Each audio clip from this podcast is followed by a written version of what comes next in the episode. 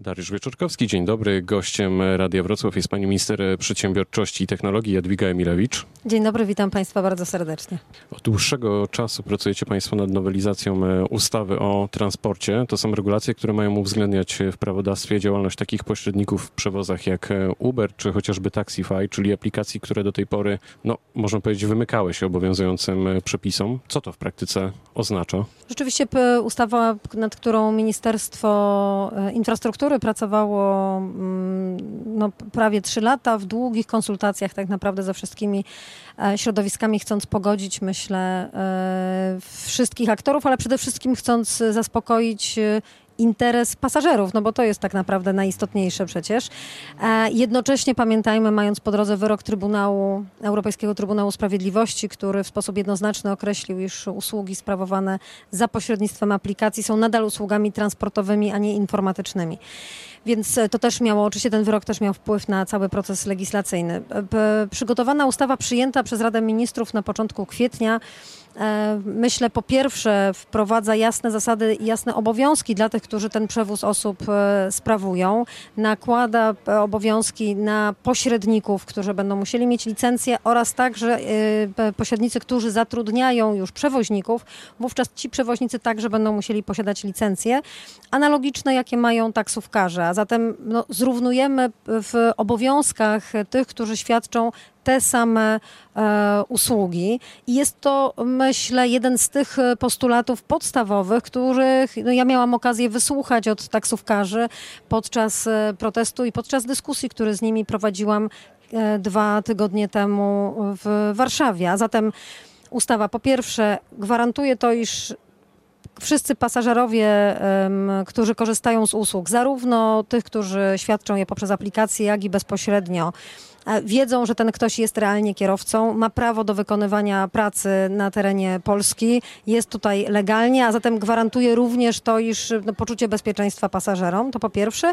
I po drugie, nie wyklucza przede wszystkim aplikacji, bo nie naszą rolą i istotą było to, aby e, aresztować internet i zamykać aplikacje. No właśnie, to podkreślmy, czyli Uber nie zniknie z Polski, ale będzie musiało między innymi mocno przeformatować sposób działalności, funkcjonowania. Nie lubię mówić tylko o Uberze, bo przypomnijmy, Oczywiście, że mamy dzisiaj e, co najmniej kilka ogólnopolskich, a w lokalnie kilkanaście e, tego typu przewoźników, którzy świadczą usługi za pośrednictwem aplikacji. Jeden z nich, no, ponieważ oni również uczestniczyli w spotkaniu w Radzie Dialogu Społecznego, powiedział, że już od dłuższego czasu tak naprawdę stosuje to prawo, które dzisiaj jest przedmiotem obrad e, Sejmu, czyli zatrudnia tylko taksówkarzy, a nie przypadkowych e, no, osób, które być może część z nich w ogóle nie powinna wykonywać nie tylko takiego zawodu, ale w ogóle nie, nie prowadzić działalności w Polsce, ponieważ na przykład nie ma prawa pobytu. Czy te rozwiązania Pani zdaniem satysfakcjonują taksówkarzy? Jak zawsze każde rozwiązanie legislacyjne jest rodzajem kompromisu. No, Chodzi mi o to, wejdę w słowo, czy nie dojdzie po prostu do kolejnych protestów? Mam nadzieję, że nie, ponieważ jak kiedy rozmawialiśmy z taksówkarzami, to już po zakończeniu bardzo emocjonalnych e, dyskusji, myślę, że ich podstawowym oczekiwaniem było to, iż e, borykają się od wielu lat z nierespektowaniem prawa, które dzisiaj obowiązuje. Mówili na przykład o, e, wskazywali na to, że przecież sami dostarczali orga, odpowiednim organom i inspekcji transportu drogowego, ale także do prokuratury informacje o osobach, które świadczą usługi przewozowe, a które nie mają prawa do tego, aby takie usługi e, dzisiaj w Polsce świadczyć. Więc ich takim największym dojmującym brakiem było brak respektowania prawa. Po drugie, oczekiwali, aby to ustawodawstwo przeszło jak najszybciej. Myśmy się zobowiązywali do tego, że na przełomie maja, czerwca i to było dla nich postulat ważny. Jest jeden temat, który na pewno nas różni, czyli myśmy e, w sposób znaczący obniżyli obniżyli e, e, wymagania wejścia do e, zawodu, na przykład rezygnując z egzaminu z topografii. No, dzisiaj wydaje nam się, że ten egzamin jest egzaminem nadmiarowym, w sytuacji, w której każdy z kierowców, nie tylko taksówkarzy, wszyscy korzystamy z map satelitarnych, dlatego że one dostarczają udostępniają nam w czasie rzeczywistym informacje nie tylko o tym, jak dojechać, ale jakie jest obciążenie e, drogi, którędy jak należy jak najszybciej jak dojechać. dojechać. Jak optymalnie dokładnie dojechać. Więc ten egzamin wydaje nam się dzisiaj nadmiarowy. Taksówkarze mówią, że woleliby utrzymania tego e, egzaminu, ale jako anegdotę powiem, że w czasie obrad w Radzie Dialogu Społecznego jeden z przedstawicieli pracodawców, który, jak sam powiedział, on na początku lat 90. był pracownikiem administracji, zajmującym się ustawodawstwem związanym z przewozem osób i prywatyzacją tego rynku wtedy na początku. Mówił, no przecież wtedy wprowadziliśmy egzamin topograficzny. I panowie, przecież ja was znam. Pamiętacie, kiedy rozmawialiśmy o tym, że kto go ma zdawać? Przecież sami nie chcieliście go zdawać. Mówiliście, że to jest element ograniczenia do tego zawodu i mówiliście, wy nie zdajecie tego egzaminu. Niech zdają go ci, którzy dzisiaj do tego za zawodu chcą e, przystąpić. Więc jak mówimy o tych motywacjach, jakie stoją, e, no to warto też na to zwrócić uwagę. Więc my tutaj myślę, że, że nie będziemy, mm, nie będziemy chcieli przywrócić tego egzaminu. Być może jest jeden wątek też, nad który zwracali uwagę taksówkarze i tak jak przeglądaliśmy rozwiązania w innych państwach Unii Europejskiej, to mamy tego licencjonowanego pośrednika, który zatrudnia kierowców, czyli licencjonowanych kierowców. Czyli I trochę być, podwykonawców. Podwykonawców. I być może e, możemy na etapie prac rządowych, no tylko to tutaj ta strona społeczna musiałaby ten postulat zgłosić, ograniczyć na przykład liczbę tych pośredników, tych wy, podwykonawców e, zatrudnionych przez jednego e, pośrednika. To jest pewnie postulat, z którym moglibyśmy e, mogli dyskutować się zgodzić jeszcze. i dyskutować, tak. Czy ministerstwo utrzyma zakaz handlu w niedzielę w obecnym kształcie? My przygotowaliśmy, jak pan redaktor wie, taki raport, który był efektem mojego troszeczkę zniecierpliwienia. Dyskusją, jaka od początku stycznia przetoczyła się przez całą Polskę, jaki to Armagedon w dziedzinie handlu detalicznego powodują e, zamknięte, po, powodują niehandlowe niedziele. Ponieważ ja no, sprawdziłam, prawda, kto jest autorem, kto zleceniodawcą, wiedząc o tym, no, ja rozumiem, że każdy sektor i każda branża stara się e, bronić wszelkimi dostępnymi środkami, no to zaproponowałam panu premierowi, że przygotujemy własny raport, to znaczy zbierzemy wszystkie dostępne na rynku dane i po pierwsze zobaczymy, co się dzieje na tym rynku handlu detalicznego w ujęciu dłuższym, nie jednego roku, bo przecież też zdajemy sobie sprawę z globalnych trendów w zakresie handlu, zmiany handlu detalicznego, to po pierwsze i po drugie zobaczymy, co Polacy w te wolne niedziele robią, czyli czy widzimy alokację środków do innych sektorów, czy nie. No i muszę powiedzieć, że ja byłam bardzo sceptyczna, a raczej byłam tą osobą w rządzie, która mówiła, że być może powinniśmy zmodyfikować ustawę w kierunku i, powstrzym- i zostawi- zostawienia jej tak, jak jest. To znaczy z tymi dwoma niedzielami, jakie mamy e, dzisiaj.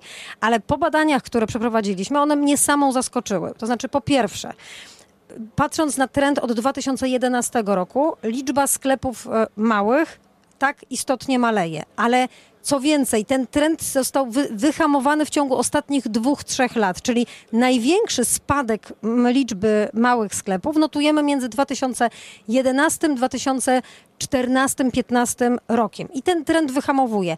Najpewniej jest to efekt nie żadnej niedzieli wolnej czy handlowej, tylko też zmiany, dlatego że widzimy bardzo duży, jednocześnie ubiegły rok to jest pierwszy rok, kiedy zmniejszy, zmalała liczba hipermarketów rośnie liczba tak zwanych dyskontów. E, mamy no cztery wiodące e, marki, których liczba rośnie. One zdobywają serca Polaków. To jest ten format, który Polacy też polubili, bo jest bliżej, bo jest mniejszy, bo, szyb, bo łatwiej mm, dostępny, ale jednocześnie ten ubiegły rok jest rekordowy, jeżeli chodzi o obroty i y, obroty najwięcej wzrosły właśnie w małych sklepach, nie dyskontach, tylko w tych małych sklepach. Więc reasumując, my nie rekomendujemy zmiany ustawy. Widzimy, że ta droga dojścia do e, wolnych niedziel jest lepsza niż tym wariantem węgierskim, czyli że przyzwyczajamy się do tego, najpierw do jednej, potem do dwóch e, niedziel. Co więcej, boom w sektorze turystycznym. Polacy masowo w ubiegłym roku korzystali po pierwsze z turystyki weekendowej we wszystkich segmentach. Zwiększyła się liczba miejsc hotelowych, ale także i agroturystyki i szeroko rozumianej infrastruktury czasu wolnego. E, branża gastronomiczna, rekordowy skok e, w ubiegłym roku. Również tego nie ma w moim raporcie, ale na Radzie Ministrów o tym rozmawialiśmy. Premier Gliński powiedział, że ubiegły rok jest także rekordowy, jeżeli chodzi o muzea i galerie. Zatem jeśli za sprawą tej ustawy my przywrócimy należne e, znaczenie słowu galeria, to ja uważam, że warto to było i społecznie, i politycznie przeprowadzić. I to jest jedna perspektywa, natomiast pojawił się taki sondaż przed świętami, tymi wielkanocnymi i z tego sondażu sondażu wynika, że większość Polaków, tu cytat, nie chce restrykcyjnego zakazu handlu w niedzielę, a najwięcej ankietowanych zakupy robiłoby cały tydzień. Czy bierzecie Państwo pod uwagę głos Brali- społeczeństwa? Braliśmy także pod uwagę y, te badania nastrojów społecznych wobec zamkniętych niedziel i my tutaj również pokazujemy pewną dynamikę.